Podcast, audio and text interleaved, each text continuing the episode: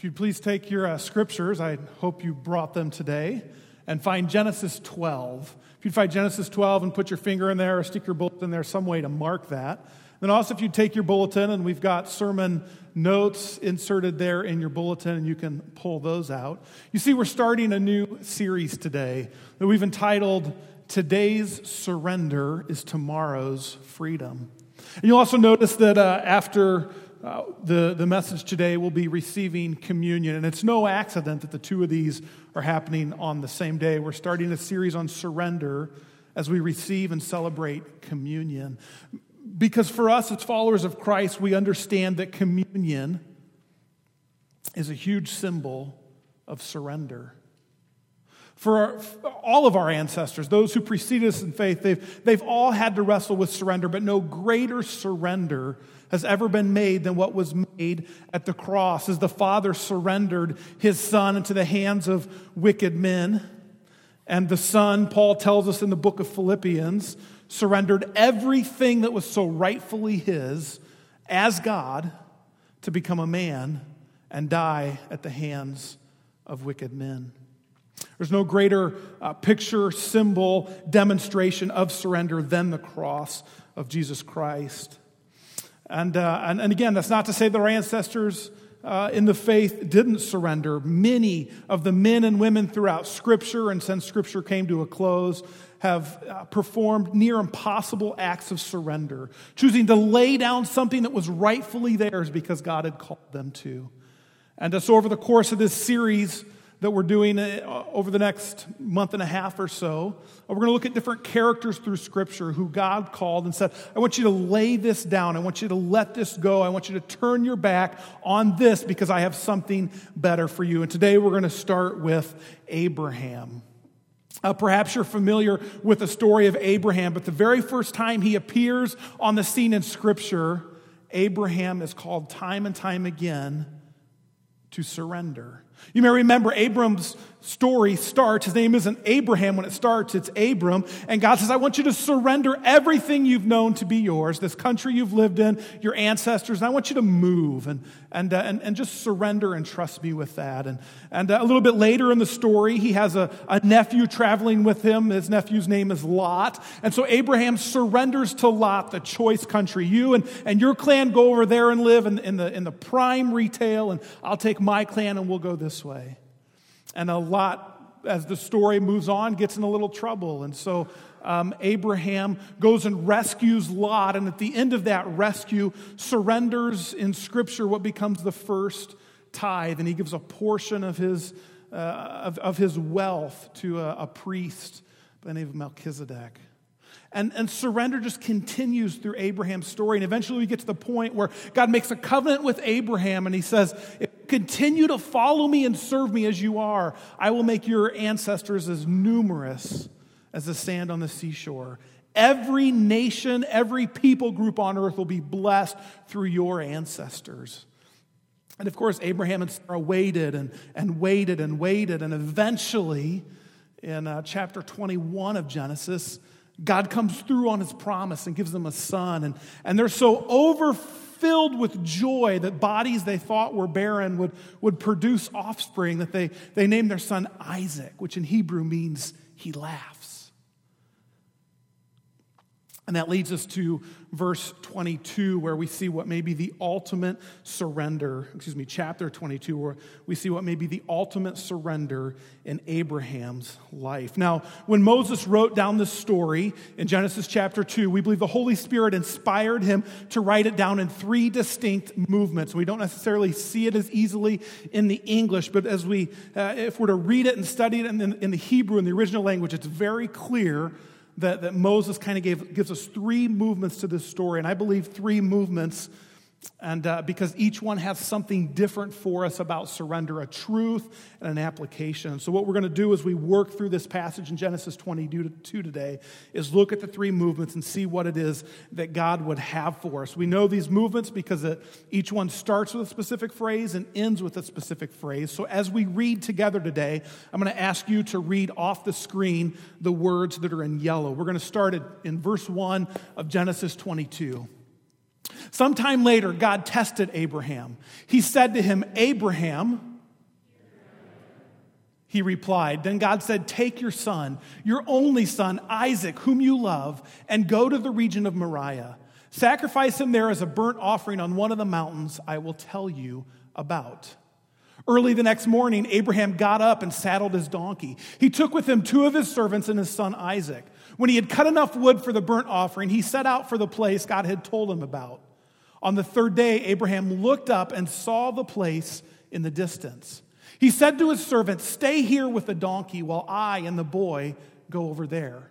We will worship and then we will come back to you. Abraham took the wood for the burnt offering and placed it on his son Isaac, and he himself carried the fire and the knife as the two of them. This is the, the last recorded interaction we have in Scripture between God and Abraham. Abraham's story goes on a little further beyond Genesis 22, but, uh, but as far as Moses' recording of Abraham's life, this is the last time that Moses and God interact directly, where we have a sense that God is speaking to Abraham. Um, certainly, it's not the first, though. Um, as I said in Genesis 12, where Abram's story starts, uh, we have it starting with the, an interaction between God and Abram. And what's fascinating about these two, these two accounts, these two interactions between God and Abram, is they create uh, what we might call a surrender bookend. Abram's life starts with great surrender, and his interaction with God ends with great surrender. And that's a Hebrew, a Jewish way of saying Abraham's life was a life of surrender. Everything that came between was about Abram's willingness to surrender what God called him to surrender. But, but so you can see what I'm saying here, um, hopefully you mark Genesis 12. Go ahead and open that up in your scripture. Keep your notes handy since we have Genesis 22 printed there. And watch what Moses does here, what, what the Holy Spirit inspired Moses to do. Genesis chapter 12 and verse 1, it says, The Lord said to Abram, and what did he say? Go. Well, it depends on, I guess, it depends on what version you're reading. He said leave or, or go. The idea is, Abram, you're out of here. And, as you continue to read in chapter 12, it's, it's almost as if God is tightening down. It's like he's ratcheting this bolt. He says, go and, and, and leave your country, leave your people, leave your family, and go. And you'd expect that once this bolt was tightened, once God was done telling Abraham everything he was going to give up, it's going to be a great reveal. Like, I'm going to take you to a land flowing with milk and honey, and it's going to be great, Abraham, and you're going to love it. And this surrender is no big deal. But how does God's call to Abram end in chapter 12? Leave your, peop- your country, your people, your family, and go. Well, I'll, I'll, I'll tell you when you get there. As we're going, you'll find out. I'll show you the place you're going to go. Abram, I want you to give it up. I want you to lay it down, and I want you to go.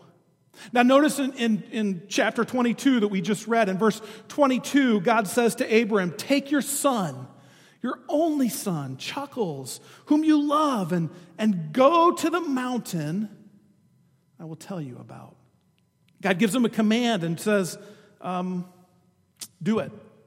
And as you're doing it, I'll tell you more. I'm not going to paint you the whole picture now, but start obeying and I'll unfold it out.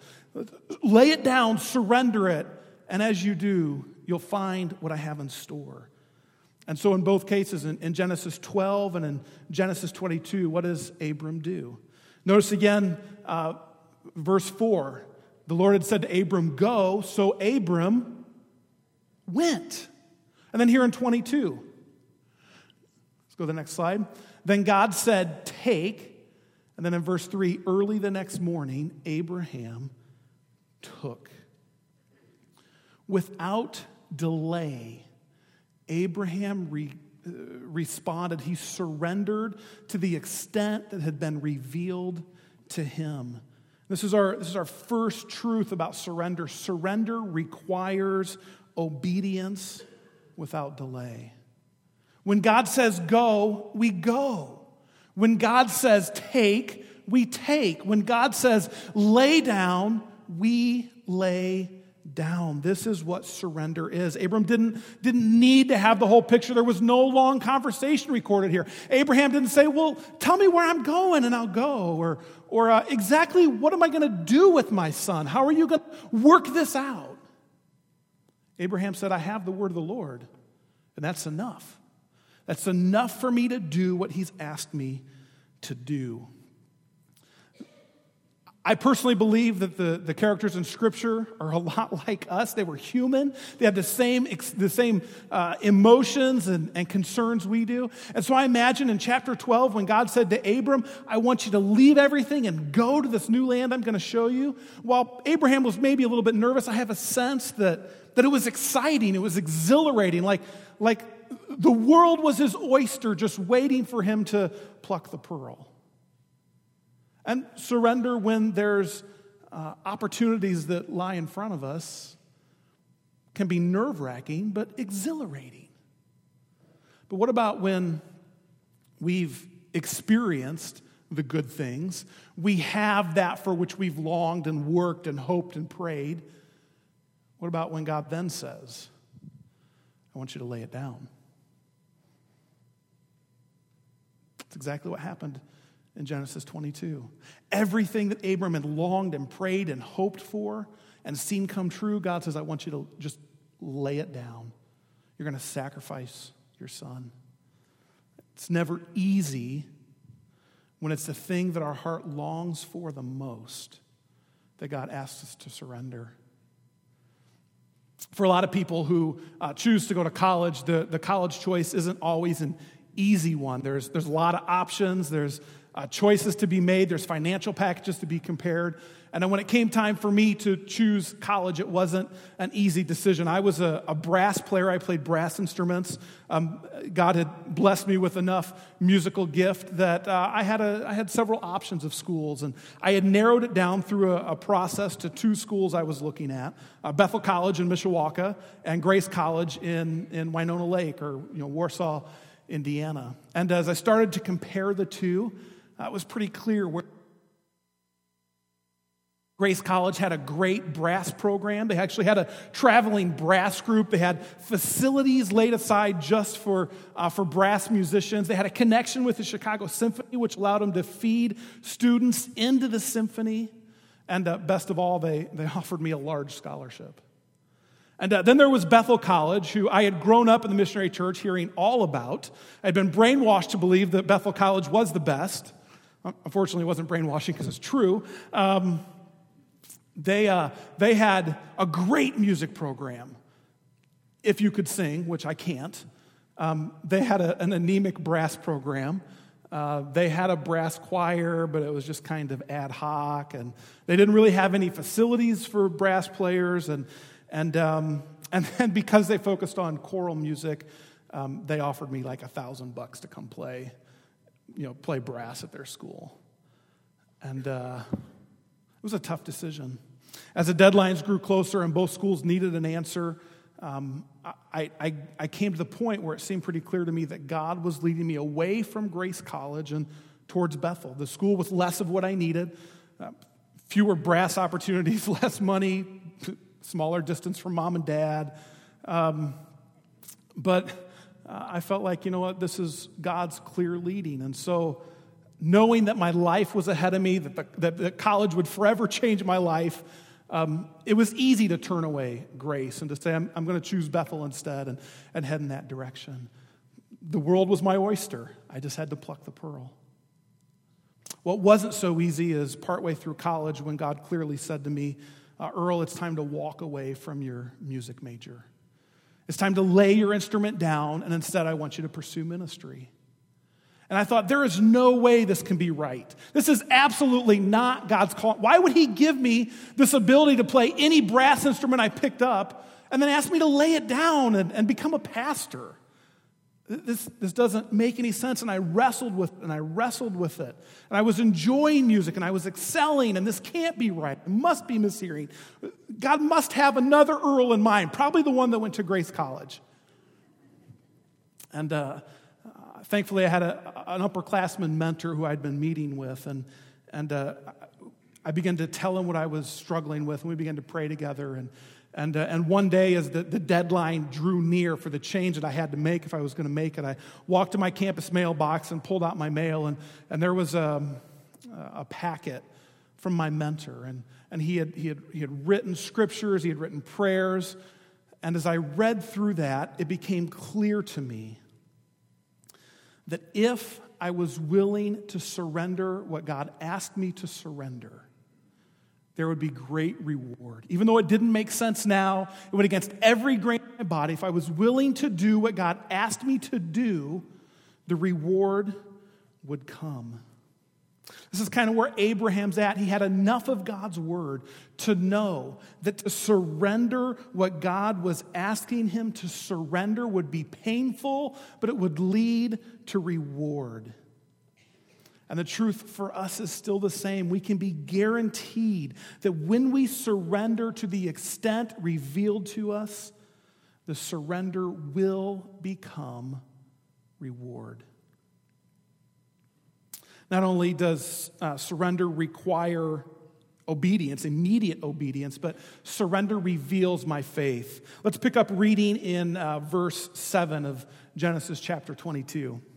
Isaac spoke up and said to his father Abraham, Father,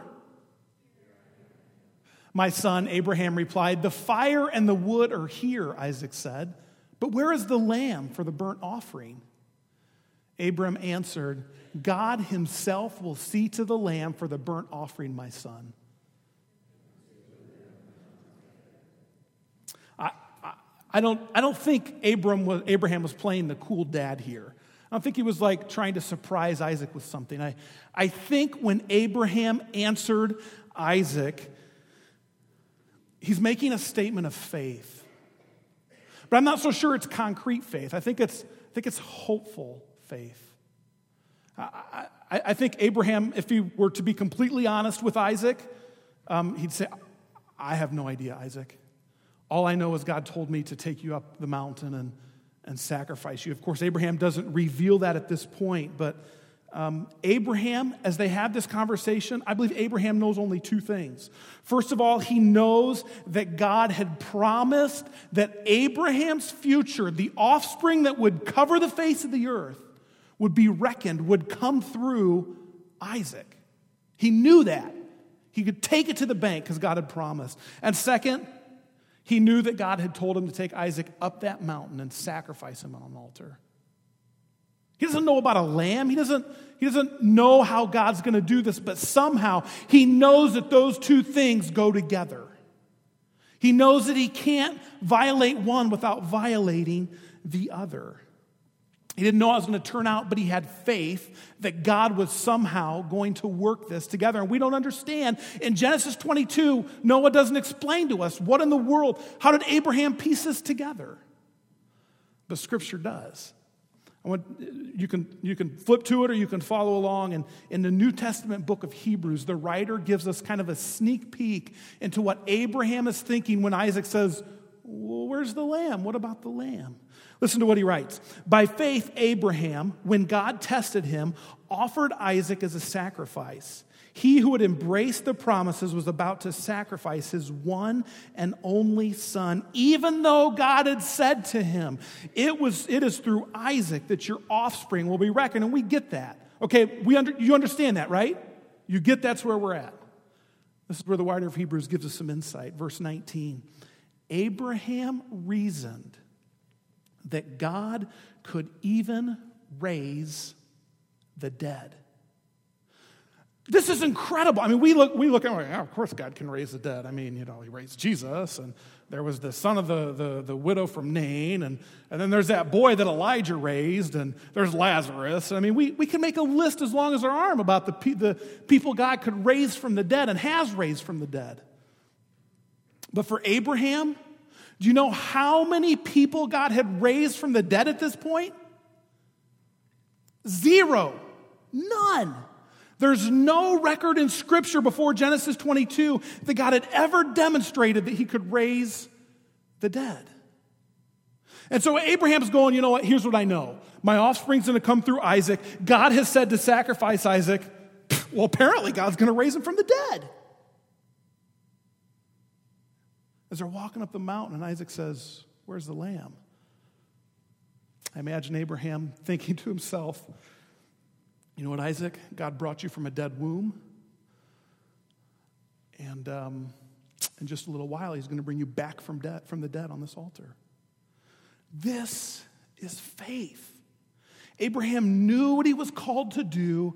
He knew the promise. He had the word of God. And so he was going to move forward, trusting that he would see God work not only in his life, but in all of history like God had never worked before. And if we're going to surrender, if we're going to be people of surrender who respond, respond to God's call to lay it down, to, to set it aside, to turn our backs, we've got to have the kind of faith that says, I don't know what God's going to do, but I have a feeling it's going to be something I've never seen him do before. I have a feeling it's going to be so huge that I wouldn't want to miss it. Surrender is all about faith. Faith that God isn't capricious, that He knows what He's doing, that He can see the big picture that we can't. Faith that, that, that it all fits together, that, that God is asking us to surrender something, to lay it down, to walk away from it, because He has something so much better that we can't embrace as long as we hold on to this thing He's asking us to, to surrender. Faith that no matter what happens, no matter what we have to give up, no matter how much it hurts and what it costs, God will provide. Faith that, that even in our weak moments when we don't have the strength to move forward, when all we want to do is run back to that thing we've laid down, that God will provide the strength we need to remain faithful. Abraham demonstrated incredible faith, but I want you to understand this. Faith isn't a matter of the head or the heart. Abraham wasn't just walking up the mountain saying, I think, I believe God's going to do something great. It's going to be good. It's going to be awesome. Just wait and see. I, I know it's going to happen. Ultimately, faith is a matter of the hands and the feet. Just being willing to trust God, just being willing to surrender, to sit here this morning and say, you know what, God, ask me to surrender whatever you want, I'm willing. That might be a great starting position, but it really doesn't demonstrate a lot of faith. It's not willingness that demonstrates faith, it's surrender. When we take our faith and put it into practice, when it's expressed through our hands and our feet. Let me show you what I mean as we read, verses 9 and following. And what I want you to do in the first couple verses here is wherever you see a verb, just circle it. We'll have them underlined on the screen. Just, just kind of circle the verbs. When they reached the place God had told them about, Abraham built, there's your first verb, an altar there and arranged the wood on it. He bound his son Isaac and laid him on the altar on top of the wood. Then he reached out his hand and he took the knife to slay his son. Verse 11 But the angel of the Lord called out to him from heaven Abraham, Abraham. He replied, Don't lay a hand on the boy, he said. Do not do anything to him. Now I know that you fear God because you have not withheld from me your son, your only son. Let me just pause there for a minute. What's going on here? 10 chapters ago in, in the book of Genesis, God said, Go, Abraham, leave your country, leave your people, leave your family, and go. And time after time, encounter after encounter since then, Abraham has been faithful to do what, what God called him to do, not perfectly, but faithfully. And why is it here in the last encounter between God and Abraham, God says, Well, now I know for sure. What's up with that? A lifetime of faithful service and following God. And God says, Now, now I know. Now I know for sure. You see, there's some acts of surrender that God says, this is the big one. This is everything. I understand who you are and what matters to you. And this will tell me everything about who really has your heart. Abraham looked up, and there in the thicket he saw a ram caught by its horns. He went over and took the ram and sacrificed it as a burnt offering instead of his son. So Abraham called that place, The Lord will provide. And to this day it is said, On the mountain of the Lord it will be provided. The angel of the Lord called to Abraham from heaven a second time and said, I swear by myself, declares the Lord, that because you have done this and have not withheld your son, your only son, I will surely bless you and make your descendants as numerous as the stars in the sky and as the sand on the seashore. Your descendants will take possession of the cities of their enemies, and through your offspring, all nations on earth will be blessed because you have obeyed me. Then Abraham returned to his servants and they went on together for Beersheba. And Abram, Abraham stayed in Beersheba. The Hebrew rabbis, as they teach about this, uh, this passage, this encounter between God and Moses, call it the Akedah. And the reason they call it the Akedah is because Akedah is the Hebrew verb for what Abraham did in verse 9. He bound Isaac with ropes, he Akeda'd Isaac. You see, in the, in the Jewish mind, in the Hebrew nine, uh, mind, verse 9 is the epitome of surrender. Go ahead and look back up at verse 9, and, and that to the Hebrew mind is what it means to when you look look up surrender in the, the jewish dictionary there's a picture of abraham binding isaac. That's the kind of that's kind of what i'm saying here.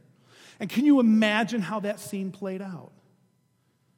Can you imagine abraham longing for just a few more moments with his son of promise with, with the one that brings him so much joy and laughter? Can you envision him taking the rope that isaac himself had carried up the mountain and binding Isaac. So tight that, that he can see Isaac's face contort in pain, but pain, but it has to be tight because Abraham knows if, if, if Isaac squirms at all when the knife falls the first time, it might not be fatal. And he might have to plunge the knife again, and so he ties it tight, maybe tighter than he needed to to make sure this would be a mercy killing. And, and, can you see Abram's trembling hand reach out and, and, and, and take the knife and, and hold it over his head? And, and maybe he takes his other hand and, and covers Isaac's eyes so that Isaac won't see the knife fall and be tempted to squirm or to scream or do something that'll make the, the, the knife have to plunge a second time. I mean, can you, can you just envision this? It's a powerful picture of surrender. And what Abraham was asked to lay down here is unimaginable. And probably not a single person in this room can imagine God saying to us, I want you to take your oldest child, your only child, the child that, uh, that, that you just, you've waited everything for, you've put everything in. I want you to sacrifice them. We, we can't imagine this sacrifice. But I'd like to suggest to you the greatest sacrifice, the greatest surrender here isn't Abraham, but Isaac. I don't know about you, but when I heard this story growing up on Sunday school flannelgraphs, um, we had Abraham, the, you know, what looked in my childlike mind to be like the 70 year old father, and, and uh, we had Isaac, the 10 year old schoolboy.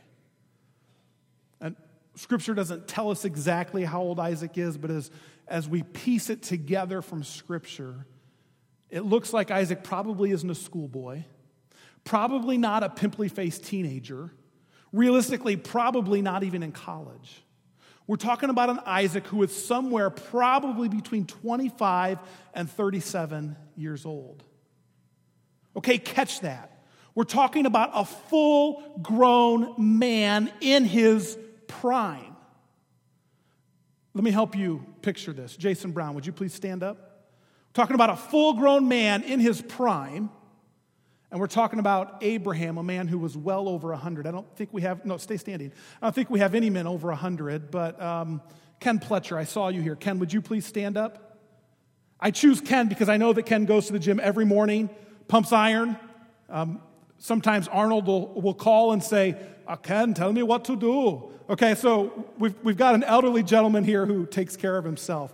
But this is the picture a full grown man in his prime and a man well over 100. You guys can be seated. Now tell me, who really surrendered the most as Abraham began to tie Isaac with the rope? Without even thinking about it, Isaac could have turned the tables. He could have resisted his father and made Abraham the Isaac that uh, uh, the, the sacrifice that day. But Isaac didn't. He chose to surrender to a call from God that he never heard. His father's faith in God and understanding of what God was asking him to do. It doesn't matter how you look at this story, the surrender is incredible. And all throughout this story, we come to the realization that surrender reflects God. Surrender reflects the God that we worship. Here we have Isaac, the son, who was reverently submissive to the will of his father, though he didn't like it, perhaps didn't understand it, certainly didn't want to do it. But he allowed his father to bind him with rope, put him on the altar, and raise the knife to plunge it to end his life. There's no greater picture in Scripture of what Jesus did than what Isaac did. As a matter of fact, the writer of Hebrews picks up on this. Notice chapter 5 verse 7 during the days of jesus' life on earth he offered up prayers and petitions with loud cries and tears to the one who could save him from death. And he was heard because of his reverent submission. You have as you read the story you've got to understand that isaac is giving us a picture of what it means to be like jesus.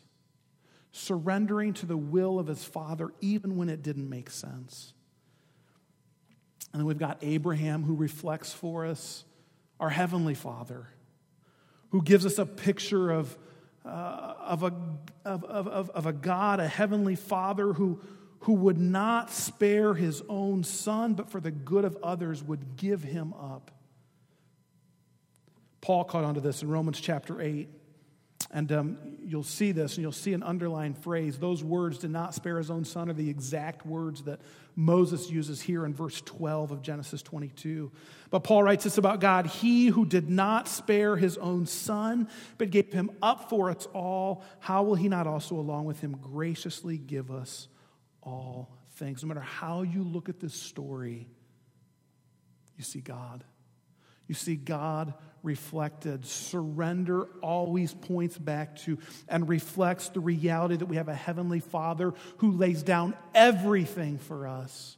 That we have a Savior in Jesus Christ who was reverently submissive and obedient to the will of His Father, even when He didn't like it, even when He didn't want to do it, even when it wasn't easy and was going to cost Him everything. He was willing to surrender. And the reality is, we are more like our Savior when we surrender than at any other point in our life. Anything else we do in our Christian walk, anything else we accomplish for our Heavenly Father, for the kingdom of God, we are like Jesus at no other time more than when we surrender. And so I wonder are there some things that God has been asking you to surrender? Has the Holy Spirit been speaking to you about laying something down, about turning your back and walking away from something? Maybe like Abraham, uh, it's your children. And maybe God, maybe God is saying to you, you know what? Um, I have so much more for you and your children. I just need you to turn the helicopter engine off. I just need you to take them off the throne of your life. I need you to make them not the most important thing. Put me at the center of your life and watch what I do. Quit letting your schedule revolve around them. Quit letting every decision you make revolve around them. Make me the focal point and watch what I do. Or, or maybe, maybe it's, uh, it's not your children, but um, our relationship. Maybe it's a relationship that has been so dysfunctional and God's saying, you know what? It's just time. It's time to surrender. It's time to quit fretting and worrying and, and, and, and uh, chewing your nails about it. Or, or maybe it's a healthy relationship. Maybe it's a relationship that gives you life and joy and hope. But God's saying to you, it's time to surrender. It's time to walk away. I have something greater for you if you'll lay it down. Maybe it's a, an object, a thing, your home, a car, a toy, a, a certain amount in the bank. And God's saying, you know what? You no longer have that, it has your heart. And it's time to lay it down, it's time to surrender it. Maybe some of you in here are wrestling with um, unforgiveness, with hurt. And you have the perfect scheme concocted on how you're going to get even with that person. They're going to regret the day they crossed you. And over the course of these next weeks, if he's not already, God may say to you, it's not worth it. Walk away, extend grace, surrender the hurt and the right to get even. Or maybe it's not, maybe it's not something small. Those, those things are huge, but maybe it's not uh, something that fits into a category like that. Maybe for you, it's your life. It's your heart. It's who you are and what you value and who you follow. Maybe you've been coming to church for years, but you've never really come to the point where you've said to your Heavenly Father, I'm a sinner. And, um, and I come to church and I, I do good things, but the reality is I've never really confessed my need for a Savior. And it's time, time. It's time to surrender. I don't know uh, what God is calling each of us to surrender, but um, I have a sense that when God makes it clear to us, it's time to lay it down. That obedience immediately reflects a faith in a God who's so much bigger than anything we lay down. And that God meets us at that moment and honors our surrender.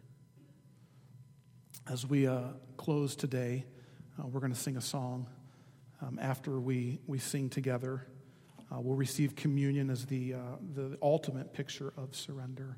But as Jim leads us, I'm just going to invite you, if you'd like to come to the altar, if you're struggling with something, if, if you say, you know what, I think there is something that God wants me to surrender, or, or I hope God doesn't ask me to surrender anything, I, if you want to come pray, um, would you do that as we sing? And then we'll receive communion together afterwards.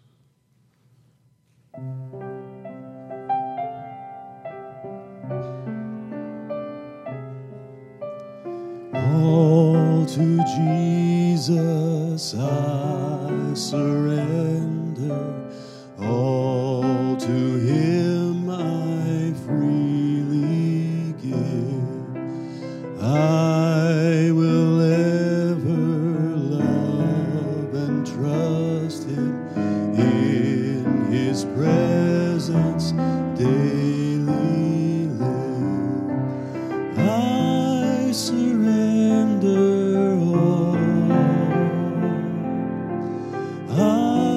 surrender all. All to thee, my blessed Savior, I surrender all. Would you all stand and sing with me? All to Jesus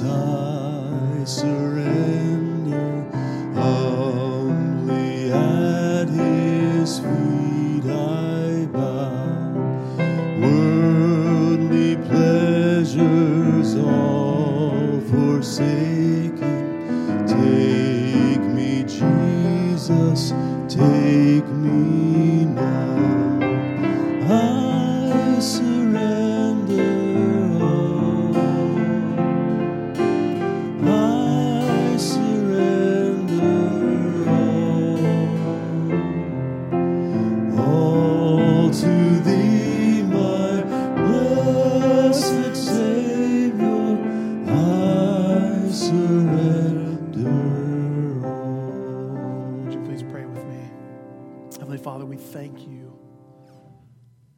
We thank you for your example of surrender. Father, we thank you that you were willing that none should perish, but that all would come into a saving knowledge of Jesus Christ. And so you willingly gave up your Son.